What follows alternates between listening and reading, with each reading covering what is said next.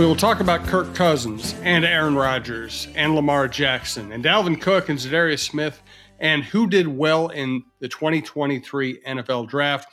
But of course, we're going to start with who the Vikings chose, what Jeff thinks of that. Jeff, of course, oversaw a lot of drafts as the Vikings general manager and the president of the Tennessee Titans. This is Jeff Diamond's Vikings and NFL Insider with Jeff, our producer Brandon Morton. I'm Jim Souhan from the Star Tribune. This is TalkNorth.com. Check out the website for all of our shows, including the Viking Update Show, uh, great chin music show with Roy Smalley and Lavelle Neal. Uh, tons of hockey content, variety shows, outdoor content. Thanks for listening. If you find a show you like, including this one, subscribe to your favorite podcast app. It is free. It is the easiest way to listen. And thanks to our longtime sponsor here, White Bear Lake Superstore, whitebearlakesuperstore.com. All right, Jeff, uh, go whatever direction you like. What did you think of the, the Vikings draft and the draft in general? Yeah, I, I thought that it went fairly well. And I gave the Vikings a, a B plus. I, I, did my grading on my 33rd team writing. I, I, I was I graded every team in the NFL and, and gave the Vikings a B plus.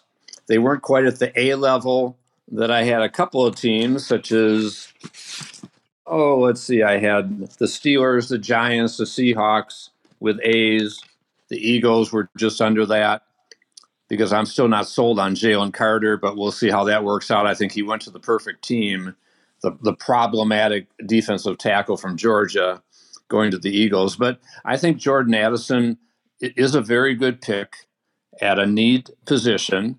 When you consider uh, Kevin O'Connell wants to run the three wide receiver offense as the base offense. And so if he didn't quite trust Jalen Reagor or Jalen Nailor to be that third guy. And I don't blame him that he doesn't necessarily trust those guys at, at this point when he's got two good guys, obviously a great player in, in Jefferson and a good player in KJ Osborne. I think Jordan Addison brings another element in terms of adding a very proficient receiver who was the Biletnikoff winner at Pittsburgh, had phenomenal numbers in 2021 before he transferred to USC. And his numbers fell off a little bit, but he, he's a guy, 17 touchdown passes his last year at Pitt. And it shows you he's a red zone guy. He's an elite route runner with great hands. And so, in that respect, he'll kind of be like Adam Thielen was, who was a great route runner with great hands and and Addison at this stage of his career compared to to, to Adam is probably a little faster, but he'll have to learn the ropes because Adam Thielen certainly knew the ropes and knew how to get open in the NFL. So, but I, I think it, it, it's a good pick of Addison. I, I, thought that a starting caliber corner was the Vikings' biggest need going into this draft, and with with uh, Blackmon in the third round, Addison's teammate from USC it looks like they got a good value corner at that spot. He's got some good skills, ball skills. Had three interceptions, 12 passes defense last season. But he's going to have to develop quickly because I'm just not sure they're at the stage where they can trust Andrew Booth Jr. to stay healthy. And Akayleb Evans, he's talking about trying to tackle differently. So he's not using his head and have the concussion issues. Booth has just had so many injury issues throughout his, his college years. It, I think it'll be a, a pleasant surprise if he can stay healthy and and play 17 games for the Vikings. And then Byron Murphy Jr., the, the, the addition through free agency. So we'll see about that corner spot. I, th- I still think it's a big question mark going into the season, and Blackmon's a guy that they need to develop fairly quickly. I thought the rest of the draft, Jim, went pretty well. I, I like what I see uh, from just from Jay Ward, for example, who we talk about corners. He's actually a, a safety and a nickel corner, perhaps, but had has some good production at LSU uh, with six interceptions last three years. He's a he's a hitter. He can also block some kicks. Kind of brings the element that Patrick Peterson as a kick blocker did, and and Roy, the defensive tackle from LSU. So J- Justin Jefferson will have a two a couple of LSU guys that he can he can work with from his former school, and and Roy is a, a guy on the interior. He can help potentially replace Dalvin Tomlinson's production. We'll see about that. But he supposedly is in ascending players, which is what you want to hear. I think the fifth round cornerback, Jaren Hall, is going to be just kind of a developmental guy and compete for a backup job. He's he's not a threat to Kirk Cousins, especially in the next couple of years. But he has some good numbers, and he's a dual threat quarterback. And so we'll see how he develops. And I think the the, the last pick the Vikings had, DeWayne McBride from UAB, a very talented guy. I had 1,700 uh, yards rushing and 19 TDs uh, in in his career and uh, or last year, and and so he he's a guy. He didn't catch the ball much. He's going to have to show he can do that, but but he has a good chance to make it, especially if Dalvin Cook is eventually traded or released, which I think is still the expectation, and and we'll see how that plays out. But but I thought the Vikings did fine in this draft. But then again, we said that last year, and the draft ended up being basically of, of almost no help other than Ed Ingram, uh, the offensive guard who started every game. He had his growing pains. So I think the draft looks good on paper, but again, have to see how it plays out.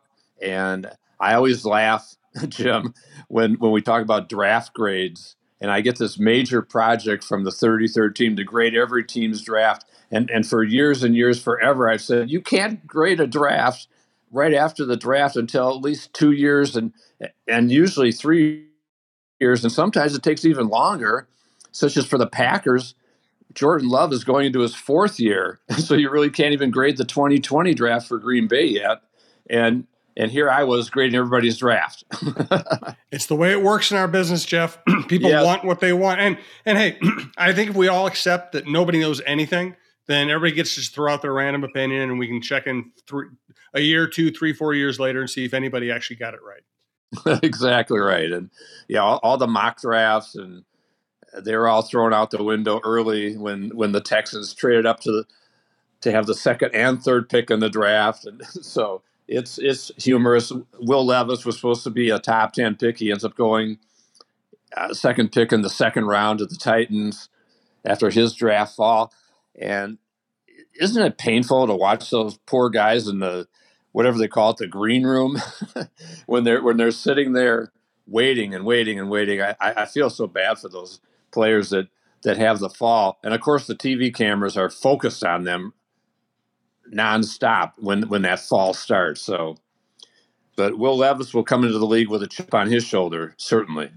Uh, well, I thought the least uh, surprising thing about the entire draft was Will Levis dropping to the second round. I just didn't like him. I still don't like him. I think the Titans uh, drafted because of need, not because they actually love the player. I just don't. I just don't like Will Levis as a quarterback prospect.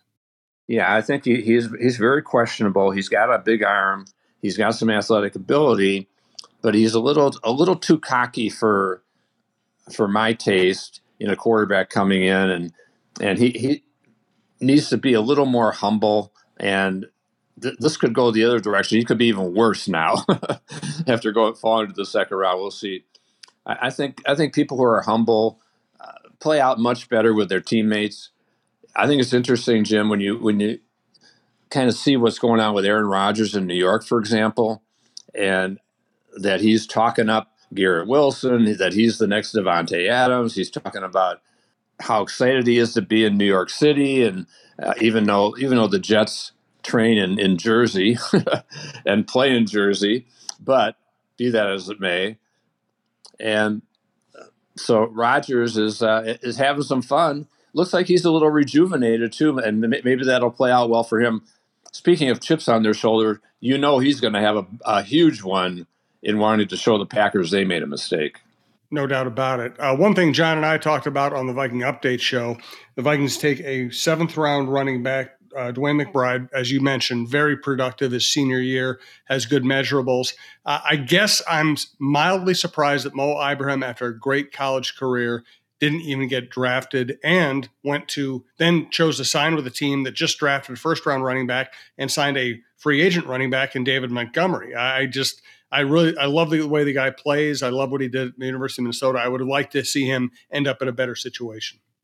Yeah, I, I, I agree with what you're saying, and I think sometimes players have to be very careful in undrafted players, and that's one of the things we emphasize at IFA, our agent firm, is that it's not about the most signing bonus when you're talking about between five thousand and twenty thousand dollars. It's about the best opportunity, and and so will that be the best opportunity for Mo when they've got Montgomery, when they've got Gibbs that they drafted out of Alabama in the first round?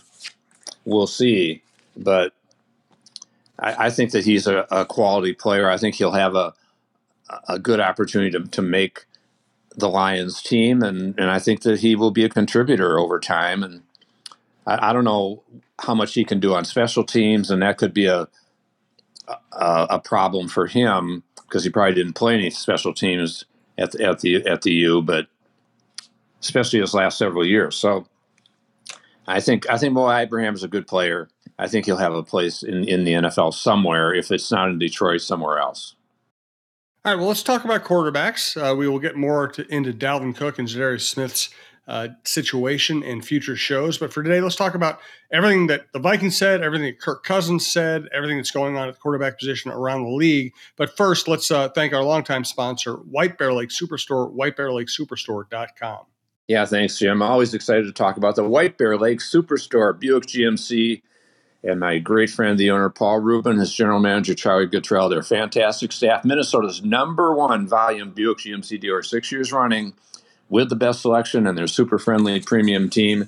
Check out their great website you just mentioned, whitebearlakesuperstore.com, and you will see 0.9% APR on GMC Sierra 1500 models, 2.49% APR on Buick Encore GXs, plus a $750 purchase allowance, 1.9% APR on GMC Terrains with a $750 purchase allowance.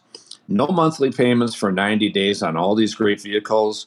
The White Bear Lake Superstore is the used HD Trucks headquarters, and they are the Quigley 4x4 van superstore. Bear Lake Superstore Buick GMC is a certified elite dealer. Only 7% of GM dealers make the cut. So visit in person at 3900 Highway 61 North in White Bear Lake or online at whitebearlakesuperstore.com for all your vehicle needs and the premium experience. Buick GMC, we are professional grade. So Kirk Cousins was very diplomatic and realistic during his uh, media chat this week. The Vikings say keep on saying they love Kirk Cousins. The reality is that no extension happened this winter. Uh, he's not signed past this year, and uh, the Vikings were known to have really coveted Anthony Richardson in the draft, and obviously had no chance at trading up and getting him. What What do you make of the Vikings' current and future quarterback situation at the moment? Yeah, I think I think that that Kirk is should should have a career in politics, Jim. I, I think that he knows exactly what to say, when to say it, and did exactly that in this media con- uh, session this week, talking about there's no entitlement in the NFL and that you should always have to prove yourself. And he's had to do it on four different occasions in the NFL. He had to do it in high school. He had to do it in college. He he knows what it's all about. I think that the Vikings tried to get an extension done, perhaps. And as we've talked before, I think the Daniel Jones contract at 40 million a year skewed everything. And then since then, the quarterback deals have gotten even even bigger. Jalen Hurts, of course, coming off a Super Bowl, deservedly so, and now Lamar Jackson topped that one at, at 50, over 50 million a year, and, and so is Hurts. I think that Kirk his price tag has risen probably to the 40 to 45 million a year range and i'm not sure that that Kwesi Adofo-Mensah wants to go there with him but i think he may eventually do it depending on on how things proceed this year. I still think that kirk will be extended at some point especially with not drafting a quarterback early as you said richardson a potential target but but he went what number four overall to Indianapolis. So so that one never played out. He would have had to get to at least nine or ten before the Vikings would have had the ability to trade up for him. And obviously, they weren't interested in Levis, which you and I agree is probably not necessarily a, a great fit here. Hendon Hooker was an interesting guy. uh, and he he's going to Detroit, but he lasted until what the third round. So yep, I think the Cousins he's in a, a good place mentally, and and he knows he's got a, a, talented offense around him. The whole offensive line is back. Dalvin Cook is still a question mark, but Mattison is back, and they've got some other reinforcements in, in the backfield. And then Addison comes as a third receiver. Hockenson was a huge addition last year. He's in a good spot, and he knows it. And now he's got to go out and, and perform again. And hey, with, with all the money he's made in the league, I don't think he's real nervous about it. it's it's not like it's not like he's he's heading to to uh, to the poverty line if he if he doesn't make it here. No, no doubt about it. Now let's let's talk about what you think of the division now that we've seen most of free agency and the draft play out. I look at it and say the Vikings should win the division again. I'm not really completely sold on the Lions making another major leap, uh, even if they're competitive. We don't know. I don't think we know what you have in uh, Jordan Love. I think the Bears are still a ways away. What What's your view? I, I think that the division uh, did pretty well in the draft, generally speaking. Uh, the Bears had had a bunch of picks, and Darnell Wright at number ten overall. He'll help protect Justin Fields, who was uh, sacked 55 times, league high last year.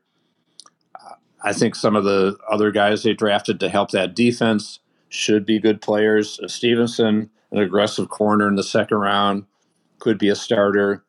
Uh, Dexter, the defensive tackle, is a, a very athletic defensive tack player, and so I, I, think the Bears, especially with their free agent additions, are, are going to be a team on the rise, but not not a threat this year. The Lions, I gave them a C plus.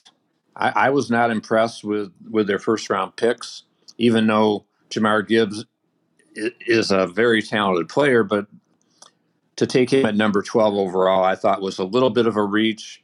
And Jack Campbell at number 18 as an inside linebacker, I thought that they could have found more impactful players. A bunch of the top corners were still on the board, and they passed on them.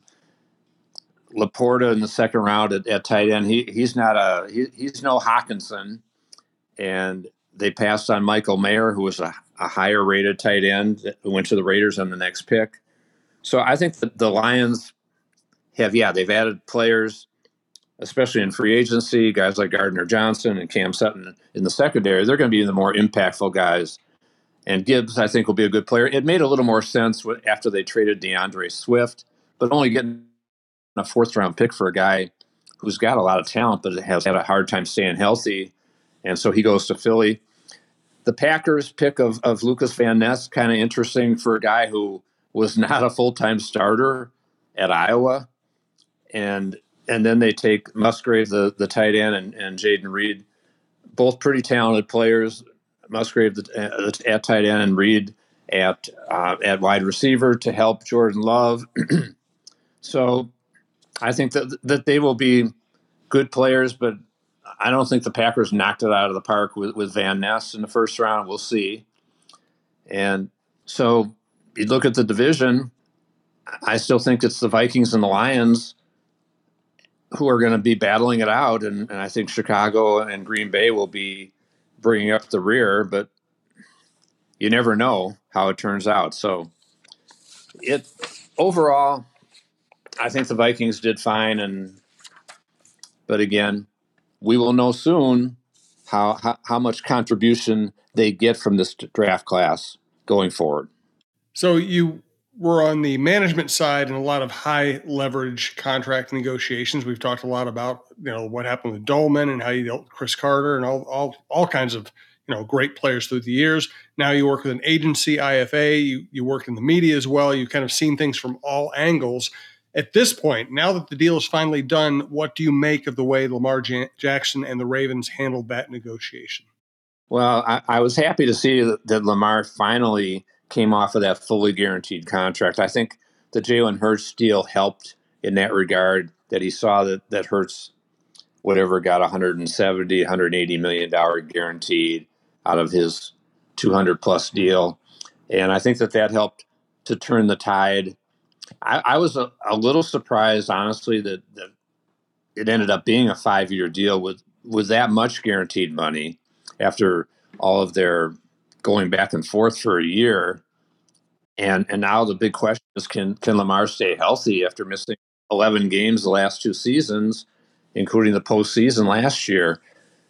He's certainly a talented guy. I think they really helped him. I think that is another thing that, that's got him cranked up is is having Odell Beckham Jr. there. He'll have uh, Bateman coming back, the former Gopher, and, and, then they then they pick Zay Flowers in the first round. So all of a sudden, a, a very weak spot for the Ravens, their receiver corps looks very strong, and and that's going to definitely help Lamar Jackson be able to have success. But he's going to have to figure out how to protect himself when he runs and and just try to overcome this injury bug or this is not going to work out very well for the Ravens, especially.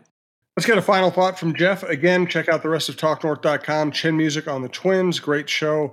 Uh, we have John Millea on Preps, Jeff Diamond, of course, on the NFL and the Vikings. We have the Viking Update Show, the Jon Krawczynski Show, all kinds of insights about the Timberwolves and their state.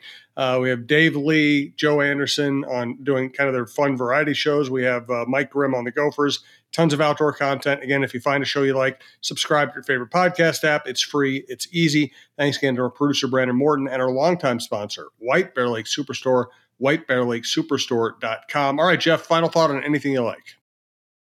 Yeah, I think the Dalvin Cook situation is one that, that we're going to really be watching closely. I, I don't really expect Za'Darius Smith back this year, but I think Dalvin Cook is a really interesting case in, in what's going to happen there. I, I think that the Vikings tried to trade him to Miami, and then when Miami drafted the running back in the third round, who's who's got a lot of talent, I think that that knocked that one away.